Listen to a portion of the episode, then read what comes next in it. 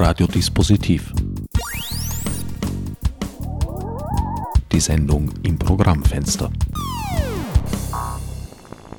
Willkommen bei Radiodispositiv. An den Mikrofonen begrüßen euch diesmal Julia Heinemann, Mario Keller und meine Wenigkeit Herbert Gnauer. Das Thema der Sendung Schmerzen im Unterbau. Vielleicht beginnen wir trotzdem ein bisschen so mit euch und eurem Hintergrund. Julia, du hast äh, Geschichte und Romanistik, Französisch-Italienisch studiert und zwar an mehreren Universitäten in mehreren Ländern, in Österreich, Deutschland, Frankreich und der Schweiz. Was bei unserem heutigen Thema insofern äh, von großem Interesse ist, weil du dadurch ja die Systeme der Universitäten in vier verschiedenen Ländern von innen kennengelernt hast. Mario, du bist mehr bodenständig in Wien, wenn ich es richtig verstanden habe, hast hier Geschichte studiert, Forschungsschwerpunkte Konsumgeschichte des 20. Jahrhunderts, Film- und Mediengeschichte, österreichische Zeitgeschichte nach 1945, ein weites Feld und eher traurig, wie ich es empfinde jedenfalls. Und Geschichte der Werbung und des Werbefilms. Die Schmerzen im Unterbau haben aus meinem Erleben schon eine sehr, sehr, sehr lange Geschichte. Fröhlich war das Leben dort, glaube ich, nie. Mit der letzten Novelle des Universitätsgesetzes haben sich die Dinge allerdings nochmal drastisch verschlechtert. Aber beginnen wir vielleicht mal mit einer kurzen Darstellung der Struktur. Was ist denn der Unterbau? Ja, der Unterbau ist ähm, das, was man auch teilweise Mittelbau oder offiziell an den Universitäten Mittelbau nennt. Ähm, das sind diejenigen, die ähm, über na, 90 Prozent der Beschäftigten ausmachen. Äh, der Großteil davon ist befristet angestellt, prekär angestellt, immer mal wieder für ein paar Jahre, manche auch für ein paar Monate nur, sogenannte Lektorinnen und Lektoren. Also eine große Menge, die große Menge der Angestellten an den Universitäten, die das System tragen. Darum nennen wir es Unterbau. Äh, wir sind sozusagen die Basis der Universitäten. Wir haben aber wenig Mitbestimmungsrechte und sind eben immer befristet angestellt. Diese Situation gibt es ja schon sehr lange. Jetzt hat sich allerdings etwas drastisch verändert, wie schon angedeutet weil man erkannt hat, gut, das führt dazu, dass sogenannte Kettenverträge entstehen. Das heißt, dass eben Menschen mit befristeten Verträgen immer wieder mit befristeten Verträgen weitergeführt werden im Dienstverhältnis und dadurch natürlich an einer sehr kurzen Leine hängen. Ja, ähm, also erstmal möchten wir uns ganz herzlich bedanken für die Einladung. Äh, Schön, dass wir hier die Möglichkeit haben, etwas ausführlicher über das Universitätssystem zu sprechen. Ähm, ich möchte vielleicht ganz kurz ähm, auch noch sagen, fröhlich äh, war das Leben nie, würde ich relativ sehen. Ähm, die Arbeit macht uns allen, glaube ich, sehr viel Spaß und bedeutet uns sehr viel. Und es ist natürlich schon eine sehr fröhliche Arbeit grundsätzlich, aber sozusagen die Arbeitsbedingungen, unter denen diese Arbeit äh, stattfindet, diese Arbeit an den Hochschulen, Lehre, Forschung, auch administrative Arbeit, die ist eben das, was uns stört. Ja? Also sozusagen, es steht diametral gegenüber die sehr tolle und, und bereichernde Arbeit ähm, den Rahmenbedingungen, die teilweise sehr schlecht sind. Und genau wie, äh, wie du richtig gesagt hast, ähm, ich finde den Titel der Sendung übrigens sehr treffend, Schmerzen im Unterbau, ähm, was sehr lange Zeit sozusagen ein, ein schwelender Schmerz war, immer wieder Probleme und sozusagen ein, ist jetzt unmittelbar durch diese neue Gesetzesänderung, die du angesprochen hast, wirklich akut geworden. Also das ist jetzt, jetzt ist diese Schmerzen wirklich so, dass man sagen kann, sollte man vielleicht nicht mehr ignorieren, jetzt sollte man vielleicht wirklich mal zum Arzt gehen und wirklich mal ähm, Grund was ändern. Ähm, das heißt, es gab schon sehr lange große Unzufriedenheit und jetzt ähm, wird das Ganze akut. Jetzt wird das Ganze, ist durch diese neue Gesetzesänderung, die 2021 stattgefunden hat, die UG-Novelle, wo nochmal eben die von dir angesprochenen Kettenvertragsregelungen verändert worden sind. Ähm, dadurch ist das Ganze sozusagen jetzt für alle Beteiligten, diese ja, 80 bis 90 Prozent Also an der Uni Wien sind es wahrscheinlich ungefähr 90 Prozent, österreichweit in etwa 80 Prozent befristeter Angestellter. Für die ist das jetzt sehr akut deutlich schlechter geworden. Warum ist es schlechter geworden? Ähm, weil äh, diese neue Regelung besagt, dass man eben lebenslang nur mehr ähm, bis zu ähm, acht Jahre nach, ausgenommen sind vier Jahre Doktorat, lebenslang acht Jahre eigentlich nur mehr befristet angestellt sein darf. Aber das Problem ist, es gibt nur befristete Verträge außerhalb der Professur eigentlich. Es gibt ganz wenige Ausnahmen eigentlich außerhalb der Professuren, die sowieso sehr selten sind, die, ähm, die nicht befristet sind. Das heißt, die Unis geben keine unbefristeten Verträge her, gleichzeitig dürfen sie aber nur mehr sehr begrenzt befristete Verträge, also eben acht Jahre lebenslang, ausstellen. Während es früher eben möglich war, dass man ein Jahr einfach pausiert hat und dann wieder eingestiegen ist in diese Kette, ist es jetzt auf einmal so, dass man eben lebenslang das berechnet wird. Das heißt, ganz viele Leute, ganz, ganz, ganz viele auch sehr hochqualifizierte Wissenschaftlerinnen stehen jetzt einfach vor dem Existenziellen aus. Und das eigentlich Absurde ist, dass diese Kette auch rückwirkend berechnet wird. Das heißt, ähm, vier, also bis zu vier Jahre wird das rückwirkend berechnet. Das heißt, es haben welche dann über Nacht ihren Job verloren gehabt, weil sie rückwirkend über das Limit gekommen sind? Ja, ja, also über Nacht. Aber ja, es gab Leute, die dann plötzlich gesagt gekriegt haben, das Forschungsprojekt, was ihr selber eingeworben habt, also äh, man, man organisiert sich Geld, um weiter an der Uni arbeiten zu dürfen. Die Drittmittel. Geld, die Drittmittel, Geld, was nicht von den Unis kommt, sondern von anderen Geldgebern, oft staatliche, manchmal auch private. Ähm, und die dann gesagt gekriegt haben, ja, aber wir können euch nicht weiter anstellen, weil wir müssten euch jetzt unbefristet anstellen. Und dafür haben die Universitätsleitungen offenbar große Angst. Und was man vielleicht auch noch erklären muss, weil das Ganze klingt immer extrem seltsam, glaube ich, wenn man nicht an den Unis arbeitet. Wir haben es hier mit einem Sonderarbeitsrecht zu tun. Das ist nicht das normale Arbeitsrecht. Und dieses Sonderarbeitsrecht, das gilt an Universitäten. Ähm, und das ermöglicht überhaupt, dass Menschen in dieser Menge diese Verträge bekommen können, diese aneinandergereihten befristeten Verträge. Das ist im normalen Arbeitsrecht gar nicht möglich, weshalb es auch so ist, dass österreichweit sechs Prozent der Angestellten befristet angestellt sind, während es eben an den Unis ähm, 80, ungefähr 80 Prozent sind. Nochmal ganz kurz, äh, diese acht Jahre, gelten die an einer Universität oder gilt das bundesweit an allen Universitäten? Wird das zusammengerechnet? Also in Österreich ist es so, dass es eben nur an einer Universität gilt. Also ich könnte in Wien acht Jahre machen und dann nach Innsbruck gehen. Genau, und das passiert jetzt auch bei ganz vielen Forschungsprojekten. Die müssen jetzt nomadisch im Land herumziehen, obwohl sie vielleicht gar keine Anbindung an eine andere Institution gehabt haben, müssen sie jetzt absiedeln. Da haben wir ähm, ja schon 58 Projekte gefunden, wo das der Fall war. Also teilweise große, große Forschungsprojekte, die jetzt an eine andere Uni übersiedeln müssen teilweise eben völlig ohne Sinn, also ohne inhaltlichen Sinn, ja, dass sie jetzt eben ja, woanders angestellt sein müssen. Äh, und das Interessante ist dann die Parallele zu Deutschland, ähm, wo das eben nicht der Fall ist, ja, wo eben diese Befristungen, die Situation ein bisschen komplexer ist und wo, die, ähm, wo diese Beschränkungen eigentlich ähm, deutschlandweit gelten, wobei Drittmittelprojekte hier ausgenommen sind in Deutschland. Aber ja, auf die Situation ja. und im, im Vergleich äh, kommen wir hoffentlich noch, wenn sich's ausgeht mit der Sendezeit. Mhm. Du hast jetzt gesagt, es müssen Projekte übersiedeln. Also es äh, betrifft nicht nur unter Anführungsstrichen Einzelpersonen, sondern es betrifft ganze Projekte, weil die tatsächlich die mitnehmen an die andere Uni. Genau, ja. Ja, also das sind ja in Projekten sind in der Regel, es gibt einen Projektleiter, Projektleiterin und dann meistens noch andere Menschen, die da mit angestellt sind. Nicht immer, es gibt auch Einzelprojekte, aber oft gibt es dann ähm, da Prä, sogenannte Prädocs, also die gerade ihre Doktorarbeit dann innerhalb des Projekts schreiben zum Beispiel, die dann mitgehen müssten. Ähm, aber generell betrifft es unglaublich viele, viele Menschen. Also es sind, ich haben wir ausgerechnet, österreichweit, die in diesen befristeten Anstellungsverhältnissen stecken. Ähm, also es sind keine Einzelfälle. Äh, Einzelfälle. Also jeder einzelne von diesen Menschen ist betroffen. Wir reden hier von wissenschaftlichen Mitarbeitern und Mitarbeiterinnen, das heißt äh, Lektoren, Lektorinnen, die äh, alle möglichen Funktionen ausüben im Hörsaal, auch außerhalb des Hörsaals allerdings.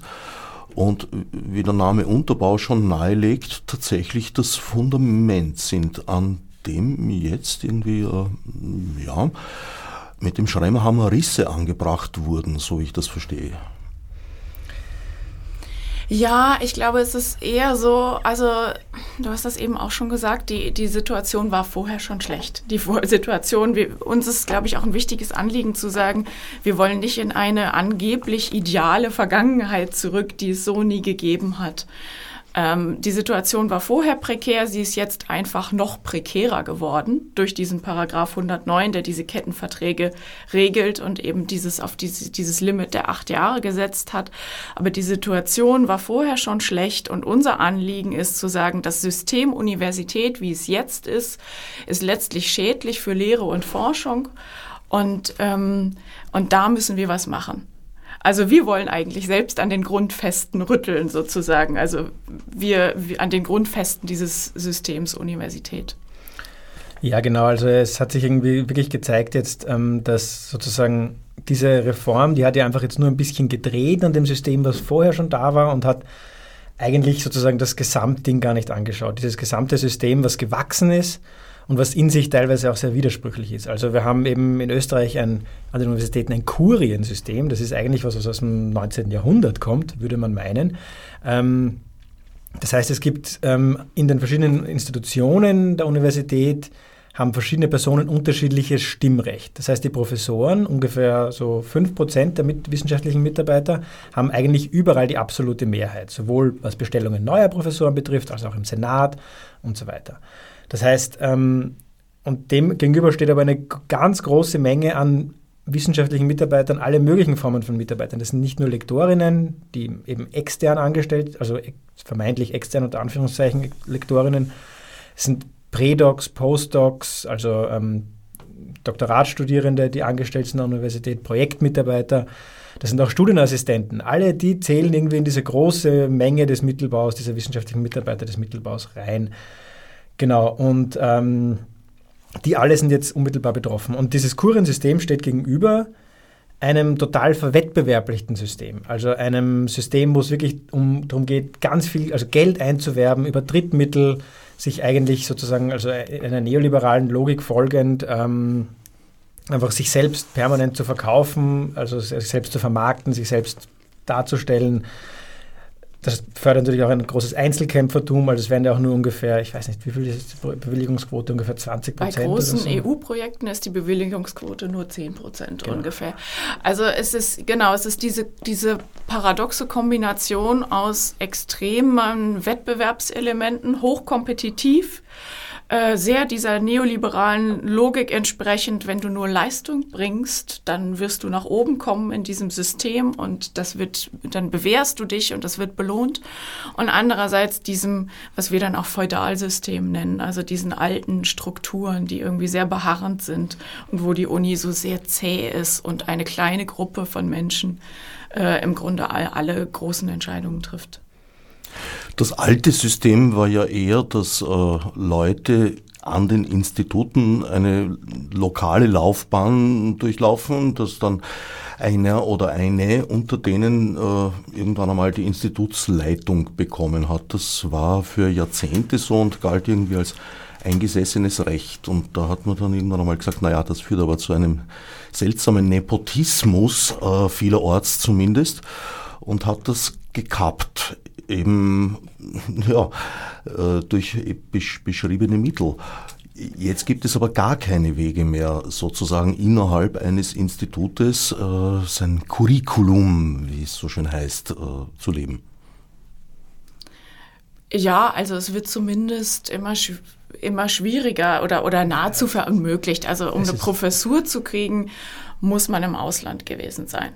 Mindestens äh, zwei Jahre. Mindestens zwei Jahre. Physisch im Ausland gewesen. Äh, physisch sein, im Ausland gewesen zu sein, was natürlich für, also gerade für Menschen mit Familien ganz, ganz schwierig ist. Äh, hier, hier ist es auch sehr nach, also es ist sehr sichtbar, dass es für Frauen noch schwieriger ist als für Männer. Also es ist ähm, Nachteil für Frauen. Ähm, ein Punkt, warum wir immer noch deutlich weniger Frauen in Professuren haben als Männer.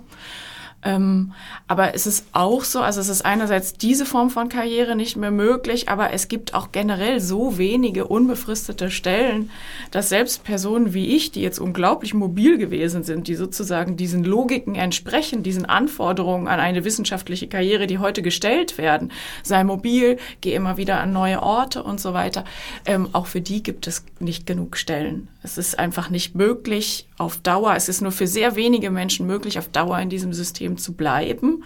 Und gleichzeitig gibt es auf den unteren Ebenen sozusagen einen ständigen Austausch des Personals, das wieder neu kommt, mit sehr viel Energie, mit sehr viel Engagement da reingeht und dann nach ein paar Jahren sozusagen ausgebrannt ist und dann kommen wieder die neuen. Die österreichischen Universitäten sind natürlich dem Universitätsorganisationsgesetz unterworfen, haben aber auch bestimmte Autonomierechte. Worin besteht der Spielraum der Unis?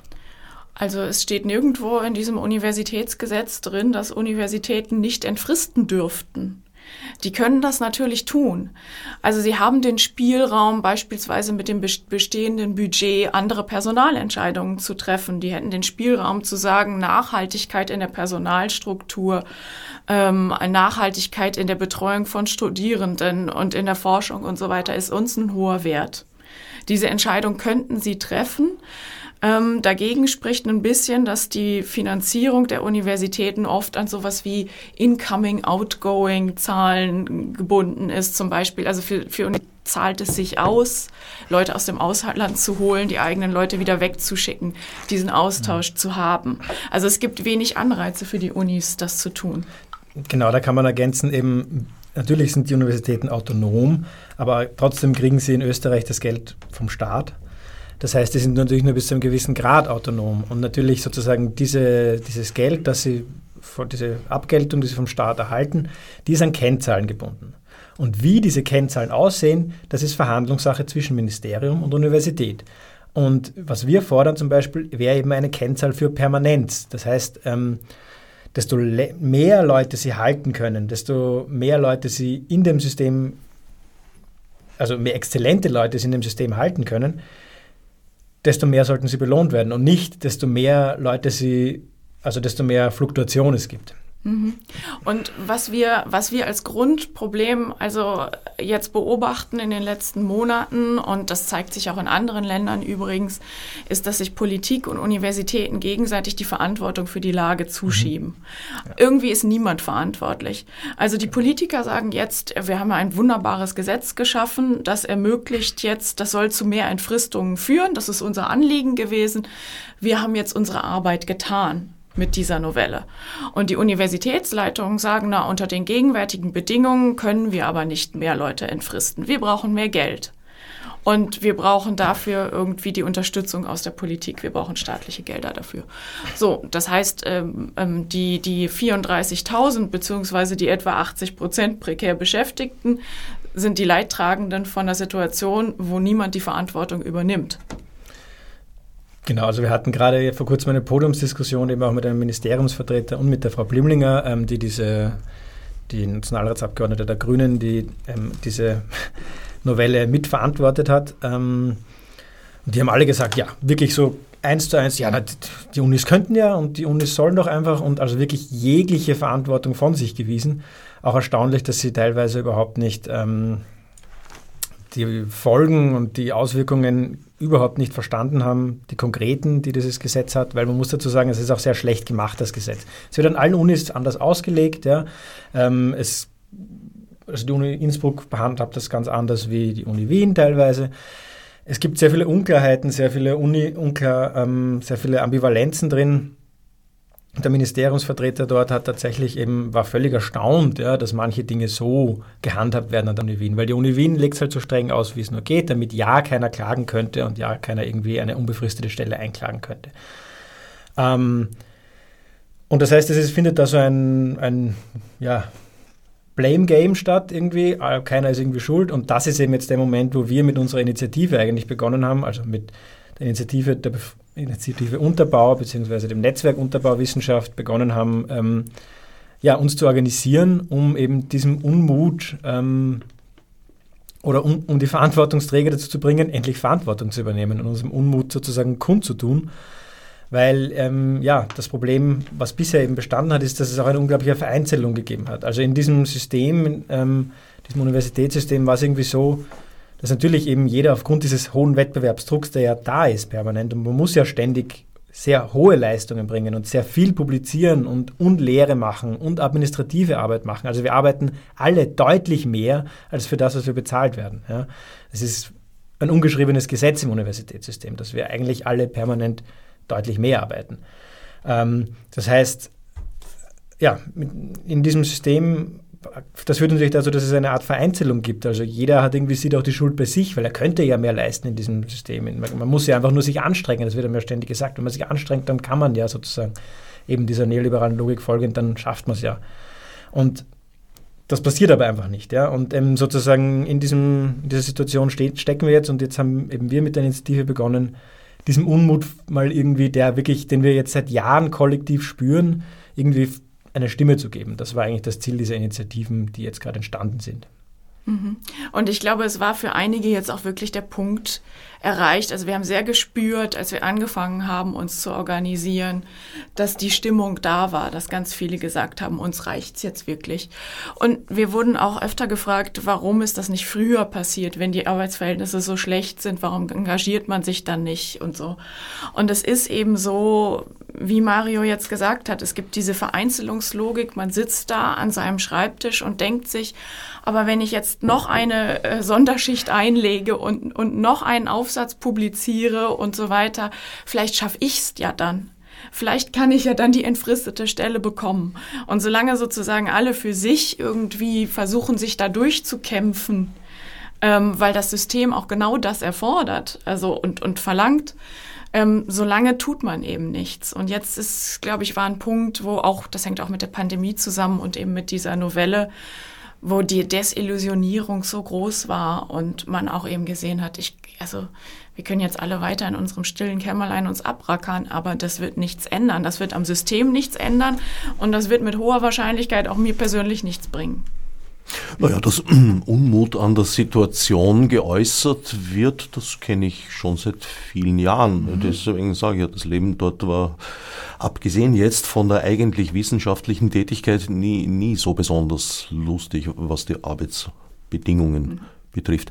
Was für eine Rolle in dem Ganzen spielen eigentlich die Privatuniversitäten und Exzellenzcenters?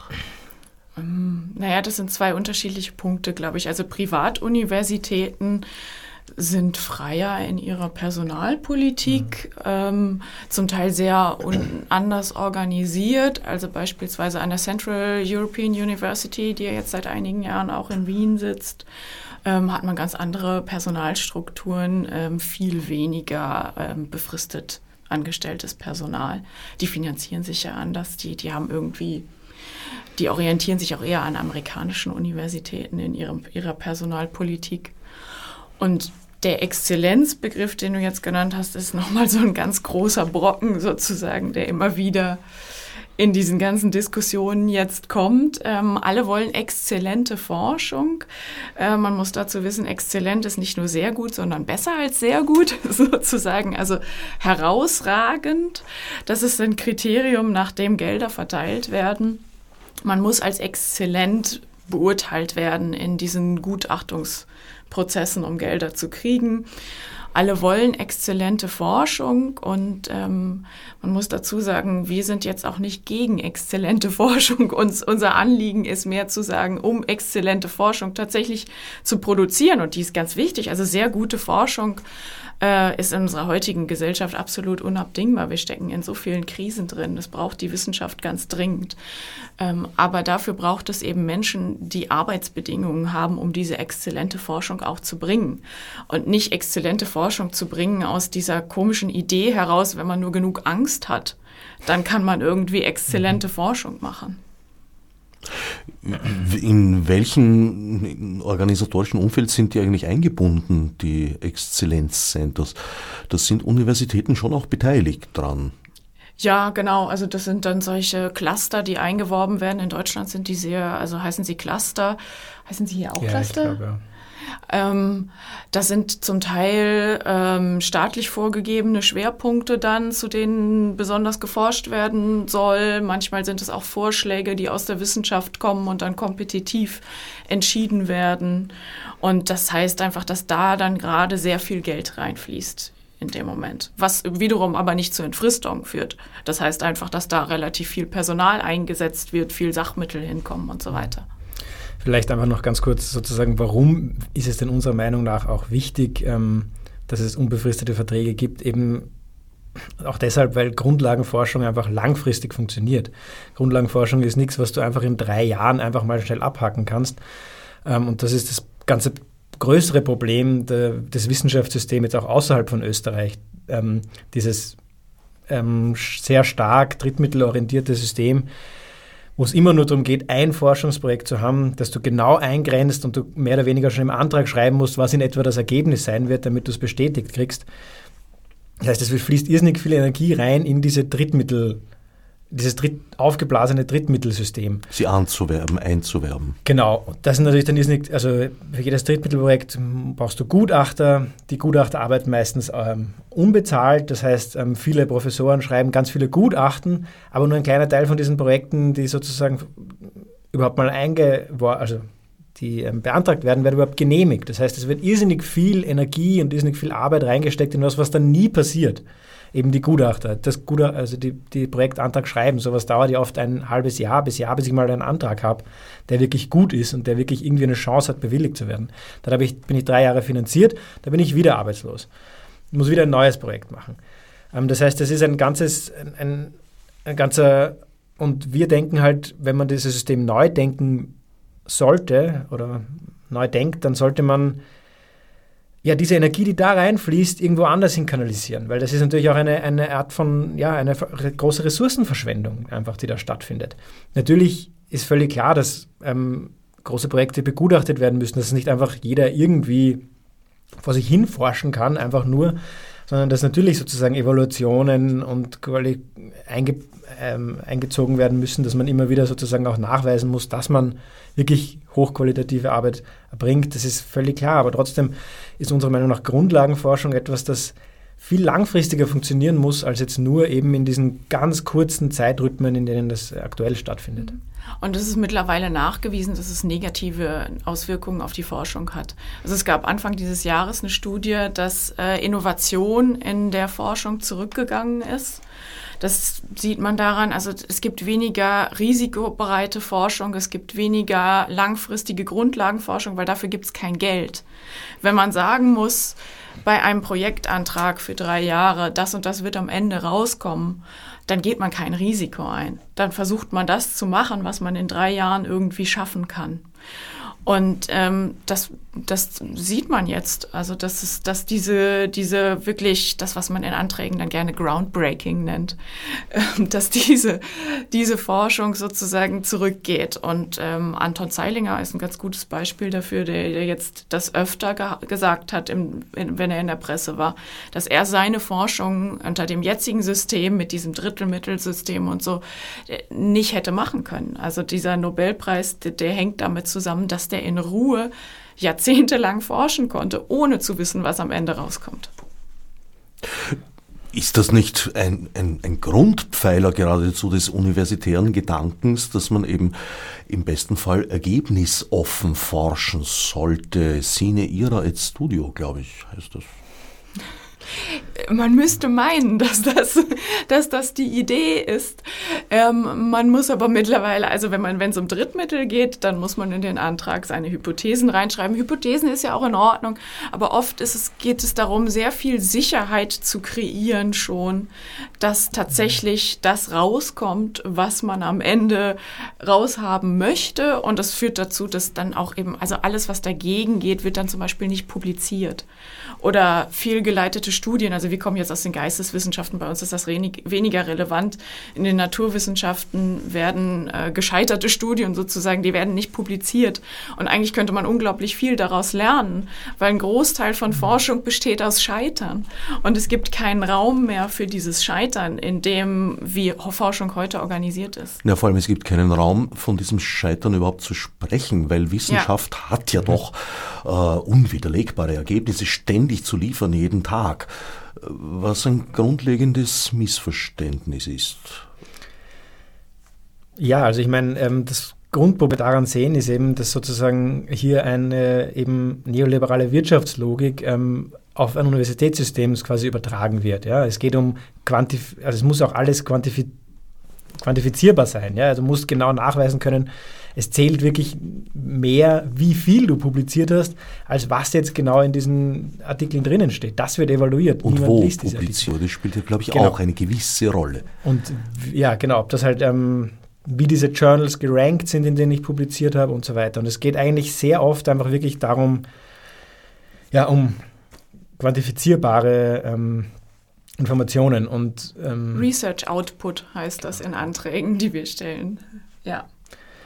Genau, also, und, und auch mit den die Universitäten funktionieren ja auch so, dass eben ähm, enorm äh, wichtig ist, wie diese Universitäten gerankt sind innerhalb von Universitätsrankings und so weiter. Und das ist das, worauf permanent geschaut wird. Und danach wird, ähm, werden auch die Universitätsbudgets beispielsweise gemessen. Ja. Ähm, dazu muss man sagen, diese Universitätsrankings sind im angloamerikanischen Raum erfunden worden. Und die Universitäten dort sind auch deshalb so viel besser in diesen Rankings, weil sie einfach äh, eigene Büros haben, die nur dafür da sind, diese Rankings zu optimieren. Und ähm, die nichts anderes machen, eben, die schauen wirklich auf nichts anderes, teilweise die Institute dort, um dass sie nur in diesen Rankings einen Platz aufsteigen. Und da wird mit allen möglichen Zahlen eben gedreht, ganz viel auch ähm, Kosmetik betrieben. Kosmetik betrieben. Genau. Ja, genau es geht das. in vielen Punkten um Kosmetik. Eben, was du jetzt gesagt hast, es geht darum, viel zu publizieren und dann weniger um die Inhalte. Wir publizieren heutzutage so viel, das kann kein Mensch alles lesen.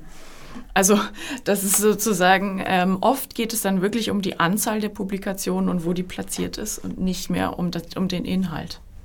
Also sozusagen ein, ein, Overkill. Es wird mehr geschrieben als gelesen. Das ist analog ja, zur Situation definitiv. Mhm. mit den Fotografien, die das Internet überschwemmen. Ja. Das ist jetzt, führt mich jetzt zur Frage, weil ja eben äh, andere Unis jetzt als Beispiele äh, angeführt hat, wie ist das denn in anderen Ländern geregelt, die Systematik? Ist das eine grundsätzlich andere in Deutschland, Schweiz, Frankreich? Also in Deutschland und der Schweiz ist es keine grundsätzlich andere Situation. Es sind einfach ein bisschen unterschiedliche Gesetzlagen, es sind ein bisschen unterschiedliche Prozentzahlen von Menschen, die befristet angestellt sind. Ähm, in Deutschland ist es noch ein bisschen schlechter als in Österreich. In der Schweiz ist es meines Wissens gleich oder ein bisschen besser. Es gibt in der Schweiz sehr viel mehr Geld im Universitätssystem. Ähm, Staatliches Geld? Oder ja, also es gibt natürlich auch, auch viel Drittmittel, aber ja, Universitäten sind, sind einfach im, im europäischen Vergleich, haben Schweizer Universitäten einfach deutlich mehr Geld. Ähm, aber die Situation ist, ist überall schlecht. Wir haben überall ähm, über 70 Prozent befristet angestellte Forscherinnen und Forscher. Und ähm, eines unserer Anliegen ist jetzt beispielsweise auch, den Dachraum besser zu vernetzen, weil es gibt Initiativen in der Schweiz, es gibt Initiativen in Deutschland. Also überall wird erkannt, dass diese Lage so nicht mehr tragbar ist. Und weltweit gesehen wiederum ist der Dachraum eine ziemliche Ausnahme. Also diese Menge an Befristungen hat man in keinem anderen Land so. Also in Frankreich gibt es das weniger, in Skandinavien sowieso, in Großbritannien und so weiter. Und gerade in Ländern, die in diesen Rankings, die wir jetzt angesprochen haben, gut sind, also USA oder, oder England oder so, hat man sehr viel weniger befristet angestellte Menschen an den Unis. Ja, also das Problem ist ein bisschen in Österreich, werden halt sehr, wie gesagt, sehr viele Leute rein also unter Anführungszeichen, reingespült in das System, reingeholt in das System, eben jetzt über Drittmittel und ganz, ganz, wirklich ein Promille schafft es dann irgendwie auf diese Professur. Ja. Ähm, Und in anderen Ländern ist halt die, die sozusagen die Anforderung weiter unten schon viel höher, überhaupt in das System hineinzukommen, was aber dann natürlich ähm, bis zu einem gewissen Grad auch, auch fairer ist, ja, ähm, dass man ähm, die, ähm, dass es viel schwieriger ist, sozusagen überhaupt mal zu beginnen, so eine, eine, eine Stelle oder so eine Karriere.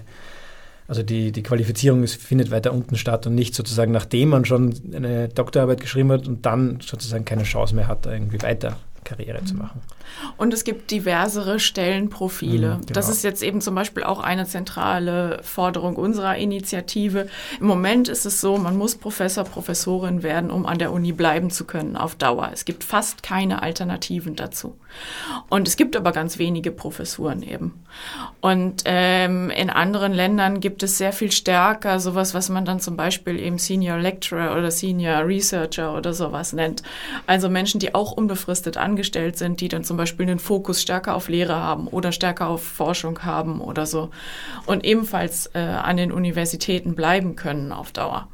Und das ist hier also bis jetzt kaum möglich. Und das ist, betrifft den gesamten deutschsprachigen Raum, dass es eben kaum diese Stellen gibt.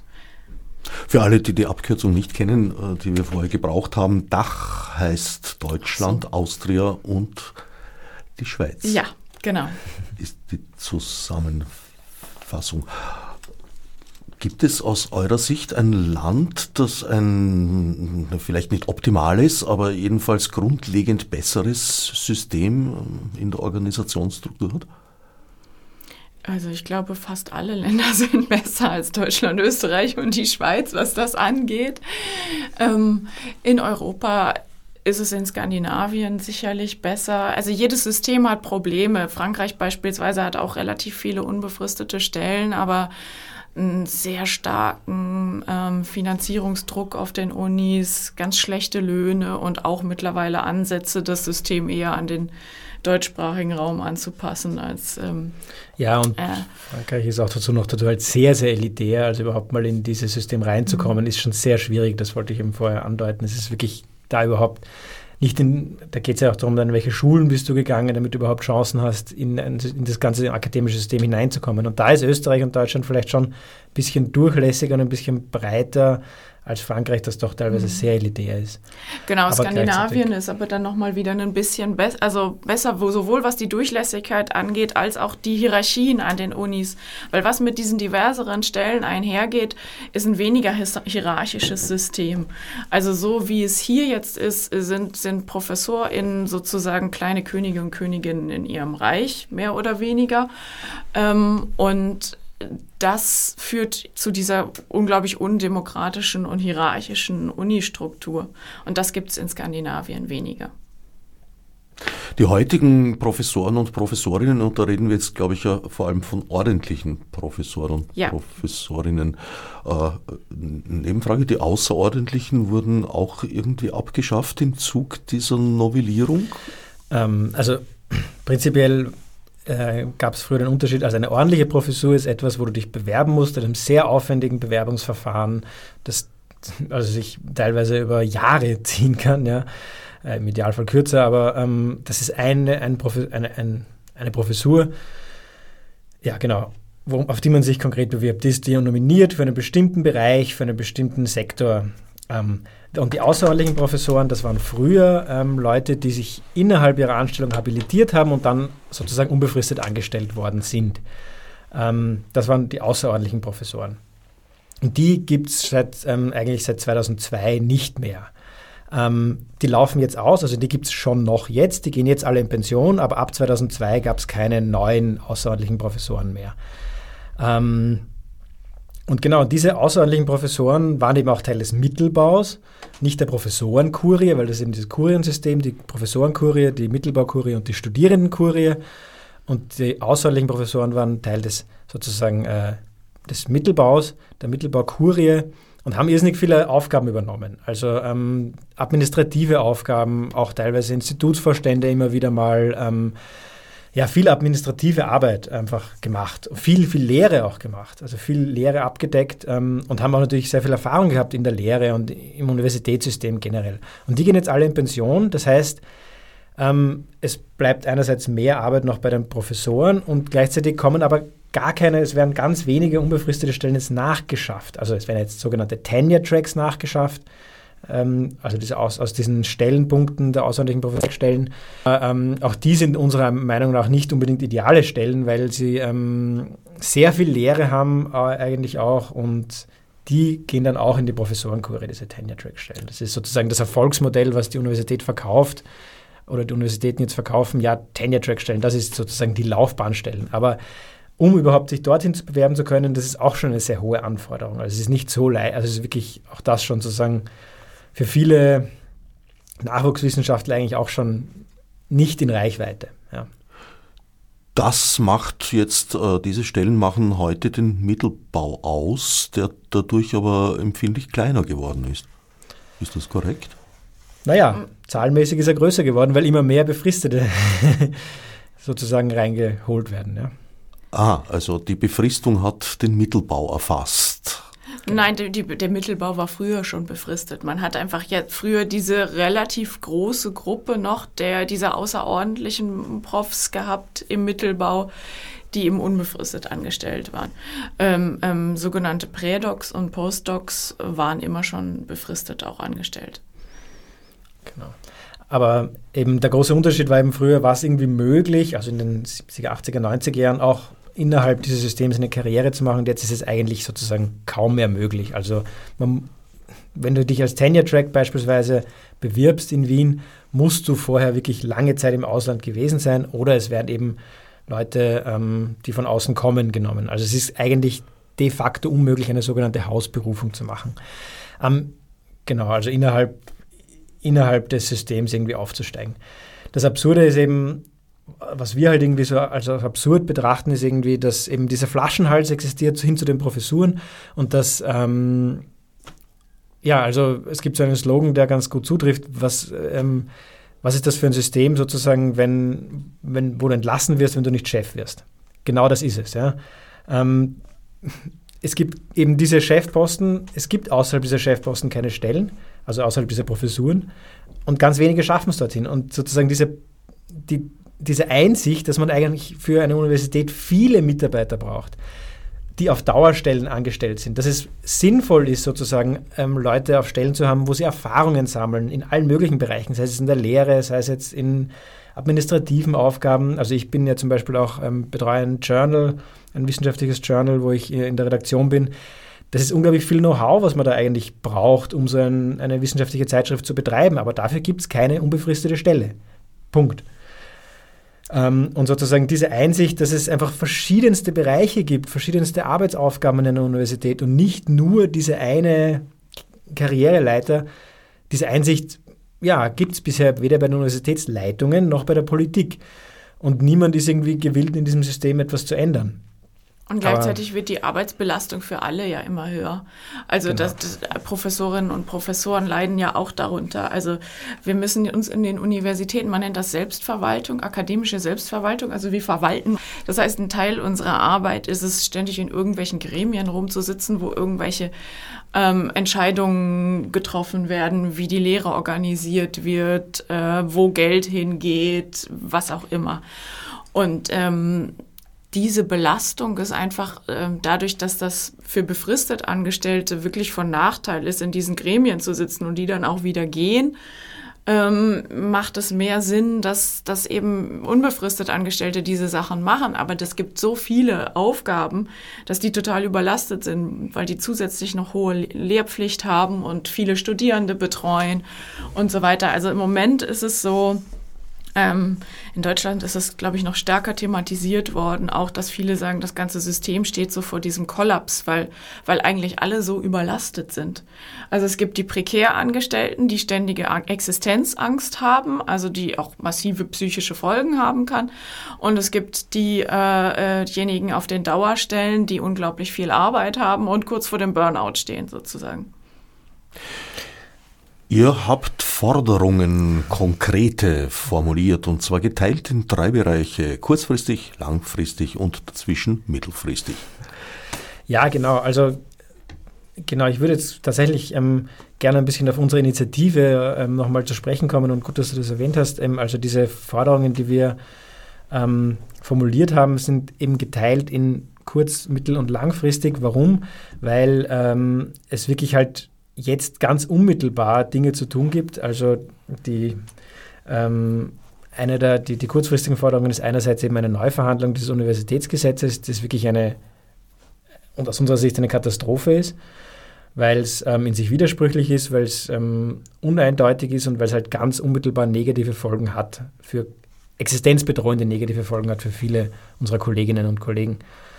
Ähm, eine zweite Forderung ist äh, Anstellung ähm, von Härtefällen. Es gibt wirklich jetzt ganz viele Personen, die sagen, sie stehen wirklich ähm, vor ihrem ja, vor einem beruflichen Aus in der Wissenschaft, die aber über 50 sind, die hochqualifiziert sind und wenig Berufserfahrung außerhalb der Wissenschaft haben, weil sie in ihrem Leben, ihr Leben lang in diesem Universitätssystem, in der Forschung ähm, oder in der Lehre tätig waren und jetzt nicht mehr angestellt werden dürfen.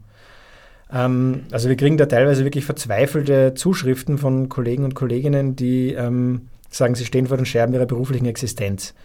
Und diese Leute gehören einfach sofort entfristet. Das ist unserer Meinung nach einfach unabdingbar, einfach auch, weil diese Leute so viel Know-how haben, ähm, so viel Wissen haben, auch einzigartiges Wissen teilweise, dass wirklich nur sie in ihrem kleinen Forschungsbereich ähm, haben. Und ähm, Forschungsprojekte gehen ja auch dann deshalb, äh, funktionieren einfach deshalb nicht mehr, können nicht mehr weitergeführt werden, weil diese Leute dann nicht mehr angestellt werden können. Eine weitere Forderung ist eben, dass sozusagen jetzt das Budget, was schon verteilt, was schon ähm, vorhanden ist, eben nicht noch in neue große ähm, Exzellenzcluster oder ähnliches geht, die oft einfach auch sehr aufgeblasen werden und marketingmäßig gut verkauft werden, sondern dass diese, das Geld, was jetzt da ist, verteilt wird ähm, hin zu mehr Dauerstellen. Ähm, genau. Und generell, also wir, wir, gehen davon aus, dass es einerseits möglich ist, mit dem jetzigen Budget sozusagen anders umzugehen und tatsächlich zu sagen, nachhaltige Personalpolitik ist für uns ein Wert und, und da geht Geld rein. Und andererseits fordern wir aber auch von der Politik eine Erhöhung des Universitäts. Und da geht es auch um eine Verschiebung von diesem großen Fokus auf diese Drittmittel, weil da ist viel Geld da an die Unis selber, um diese Grundlagenforschung an den Universitäten zu sichern und wegzukommen von diesem ständigen drei bis fünf Jahre wird irgendwie mal wieder was gefördert und dann kommt das nächste und das nächste und das nächste und es ist, gibt keine nachhaltige Forschung mehr. Und ähm, dann fordern wir außerdem eben mehr attraktive, unbefristete Stellen. Und das heißt wirklich eben dieses es geht nicht nur um Professuren, sondern es geht darum, nochmal grundsätzlich darüber nachzudenken, was sind denn Stellen, die die Universität braucht was sind Aufgaben, die es gibt, wie kann man diese Profile gestalten und dann aber auch um die Bezahlung der tatsächlichen Arbeitszeit. Wir haben einfach die Fälle, dass, dass Leute auf, Person, auf Stellen sitzen, die 50 oder 70 Prozent oder sowas bezahlt sind und es wird ganz selbstverständlich erwartet, dass diese Leute 100 Prozent Arbeit leisten. Also ich, ich, ich habe selber, und das betrifft die meisten von uns, ich habe auf einer 50-Prozent-Stelle meine Doktorarbeit geschrieben und es war klar, dass äh, ich diese Doktorarbeit nur schreiben kann, wenn ich die in meiner Freizeit, also in der unbezahlten Zeit schreibe. Das ist die Normalität, dass das sozusagen erwartet wird. Und ähm, das ist Vielleicht prekär. Um, mhm. um ganz kurz zu ergänzen, also worum es uns halt auch geht, ist sozusagen Perspektiven zu schaffen, weil genau das tut das Gesetz nicht. Also klare Perspektiven was für Karrieren sind denn überhaupt möglich an einer Universität? Dass ich mir vielleicht schon als Doktorand überlegen kann, will ich mehr Lehre machen, will ich mehr Forschung machen? Und dann sollte natürlich beides auch möglich sein. Also auf jeder universitären Stelle sollte sowohl Forschung als auch Lehre möglich sein. Warum? Weil eben genau das Universität ausmacht. Ähm, dass Forschung und Lehre zusammengedacht wird. Es ist einfach viel interessanter, wenn Leute begeistert sind für das, was sie gerade forschen und das dann in die Lehre bringen. Und dann ähm, sozusagen im, im Seminarraum dazu äh, was, äh, einen Kurs machen können. Genauso ist das wieder wertvoll für die Forschung, weil eben die Fragen der Studierenden zurückwirkt in die Forschung. Und dieses, dieses Gemeinsamkeit und dieses gemeinsam Denken von Lehre und Forschung macht, ist das Alleinstellungsmerkmal von Universität. Das macht Uni aus und das macht sie besonders. Und durch diese Auftrennung, die jetzt gerade stattfindet, genau, findet genau das nicht statt. Genau, und diese Auftrennung findet statt durch diese, da sind wir wieder bei dieser ominösen Kettenvertragsregelung, dass es für viele Menschen, die über Drittmittel angestellt sind auf Forschungsprojekten, keinen Sinn macht, Lehre zu machen, weil damit ihre Zeit, die sie weiter an dieser Uni angestellt sein können, schon wieder läuft. Und sie sich das sozusagen verkürzen, weil das eine parallele Kette ist. Es klingt absurd und es ist auch absurd. Und ähm, dadurch gibt es mehr Menschen, die keine, keine Lehre anbieten, weil das für sie von Nachteil ist. Und gleichzeitig ist eine Antwort, die die Uni Wien beispielsweise jetzt im Moment gibt, auf die aktuellen Probleme, mehr sogenannte Senior Lecturer anzustellen. Das sind Stellen, wo du nur Lehre machst im Grunde, weil es ist so viel Lehre, dass du keine Zeit mehr für was anderes hast. Das heißt, die Forschung fällt wiederum hinten rüber. Und das finden wir äh, ziemlich schwierig und auch ähm, also das, das wollen wir unbedingt verhindern, eben weil die Universität sich dadurch auszeichnet durch die, die Verzahnung von Forschung und Lehre. Ihr habt da jetzt fließende Übergänge geschaffen ja, genau. zwischen kurz-, mittel- und langfristigen. genau, wir sind da schon so ein bisschen vorgesprungen. Vieles hängt ja auch zusammen. Genau. Also, also die kurz- und mittelfristigen Forderungen hängen mit unserer Idee davon, wie die Universität in der Zukunft aussehen soll, zusammen. Und ähm, Vielleicht ein Punkt noch bei der mittelfristigen Forderung, der doch recht relevant ist, eben dieses Pochen auf physische Mobilität ähm, ist für viele eine unglaubliche Belastung. Ähm, das heißt, ich muss zwei Jahre im Ausland gewesen sein, überhaupt irgendwie eine Chance auf eine ähm, Karriere oder auf eine Möglichkeit auf eine Professur oder sonst irgendwie eine wissenschaftliche Karriere zu haben. Ähm, das ist für viele familiär einfach nicht machbar. Und viele und es ist auch unserer Meinung nach ein bisschen anachronistisch, so stark auf dieser physischen Mobilität zu beharren, in einer Zeit, in der wir über Zoom uns vernetzen können, in der es ähm, ganz leicht ist, digitale Plattformen zu schaffen und ähm, zu beharren auf, diesem, auf dieser reinen Quantität an Jahren im Ausland, ist ein bisschen anachronistisch für uns. Und es geht, sollte inhaltlich bemessen werden, was Mobilität bedeutet. Also natürlich sollte geistige Mobilität sozusagen ganz zentral sein, für, ganz zentral für gute Wissenschaften. Das kann man ja auch, denke ich, bemessen aber nicht nur anhand der Jahre, die ich im Ausland war. Mhm. Insbesondere schwierig für Menschen, die in einer Partnerschaft leben, wo auch der Partner, die Partnerin im universitären Bereich tätig ist, weil die müssten ja dann jeweils immer äh, an derselben Uni, im selben Ausland, in derselben Stadt zwei Stellen finden. Ja, also für die ist es noch schwieriger, aber es ist ja auch generell schwieriger. Also, äh, also sobald man in einer Partnerschaft lebt, kann man ja nicht von seinem Partner, seiner Partnerin verlangen, alle drei bis fünf Jahre oder manchmal auch jedes Jahr irgendwo in ein neues Land zu ziehen oder, oder in wenigstens eine neue Stadt. Es sei denn, also, man ist im diplomatischen Dienst. Äh, ja, aber die Gehälter haben wir ja leider nicht. Ähm, das ist das Problem. Ja, also ein, ein Kollege hat ähm, richtig gesagt letztens, äh, es wird verlangt von uns irgendwie die Ansprüche, die man an CEOs von großen Firmen stellt. Ja? Ähm, aber die Gehälter haben wir nicht. Ja. Ja, nein, und es ist nachweisbar für Frauen schwieriger, weil Männer seltener bereit sind, sozusagen, also als Partner, wenn, also in, in, wenn Frauen in heterosexuellen Beziehungen haben die größten Probleme damit oft, weil, äh, weil Männer weniger bereit sind, sozusagen ihre eigene Karriere zurückzustellen, um ihren Partnerinnen diese Uni-Karriere zu ermöglichen. Aber grundsätzlich ist auch nicht unser Punkt, dass das äh, äh stärker passieren sollte, eben, sondern, sondern dass diese Mobilität mehr ähm, ja, anders breiter gedacht wird sozusagen. Mhm. Ja. Genau, also und dann vielleicht noch die wichtigste langfristige Forderung ist natürlich sozusagen eine Demokratisierung der Universitäten, wo auch die Studierenden vor allem viel mehr Mitsprache haben und ähm, die, die sozusagen in dem System, die natürlich ganz unmittelbar von dem System betroffen sind, also sozusagen das allgemeine Personal, die Studierenden und der sogenannte Mittelbau oder Unterbau, also die befristeten ähm, Angestellten sollten einfach viel, viel mehr Mitspracherecht haben. Ähm, auch bei der Gestaltung von Lehrplänen und so weiter. Ich möchte jetzt vielleicht noch ähm, ganz kurz nochmal sozusagen unsere Aktivitäten ankündigen und unsere Initiative bewerben, bevor uns die Zeit davonläuft.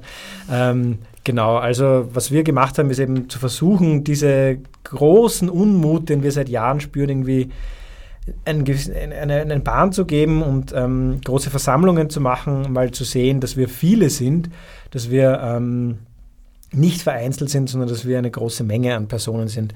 Wir haben verschiedene Versammlungen organisiert, eine große, eine Versammlung an unserer Fakultät, der historisch-kulturwissenschaftlichen und dann eine große Vollversammlung des Mittelbaus der Universität Wien, wo ungefähr 400 Personen anwesend waren.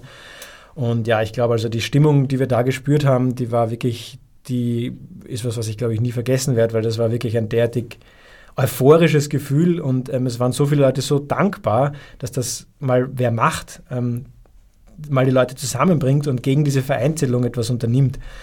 Und es war wirklich halt ein, ja, kann man fast sagen, berauschend eigentlich, diese Energie, die da zu spüren war. Wir haben dann eine Demo organisiert am anlässlich der Gehaltsverhandlungen, weil ja auch von der Seite der Politik ja eigentlich nur mehr oder weniger die ganze Zeit zu hören war, ja, auch die Uni-Gehälter, das braucht man nicht anpassen. Die Unis haben eh genug Geld und so. Das heißt, es war auch hier in Bezug auf das Gehalt sehr viel Unmut da.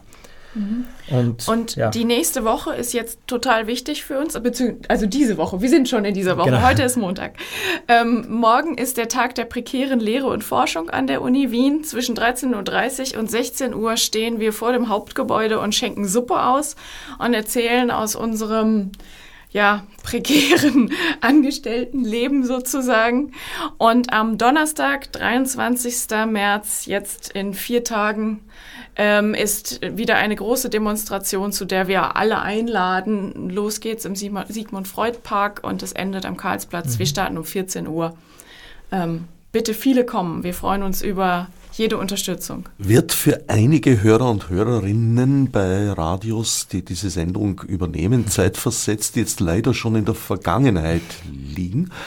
Aber man kann sich auch online informieren. Wer Details wissen will, wird natürlich im Internet fündig unter uni-wien-unterbau.at, wo es auch Links gibt zu anderen Institutionen, die sich da im letzten Jahr formiert haben.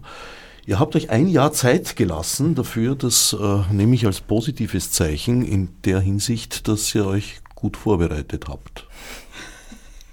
Ja, ich hoffe, ja. das ist so rübergekommen. Ähm ich denke, es wird auch ein gewisser Aufwand gewesen sein, alle Standpunkte zu akkordieren. Es sind ja doch sehr viele Menschen mit unterschiedlichen Interessen an diesem Riesentisch. Ja, mhm. aber wir haben alle das gleiche Anliegen und ähm, es gab jetzt einfach viele Tiefen, die sich gleichzeitig gegründet haben und dann zusammengefunden haben. Und das ist jetzt der Moment, den wir nutzen und Dafür genau, gehen wir ja. auf die Straße. Und dafür halte ich euch die Daumen, auch im eigenen Interesse, muss ich sagen. Ich danke Julia Heinemann und Mario Keller für den Besuch im Studio und allen anderen fürs Zuhören.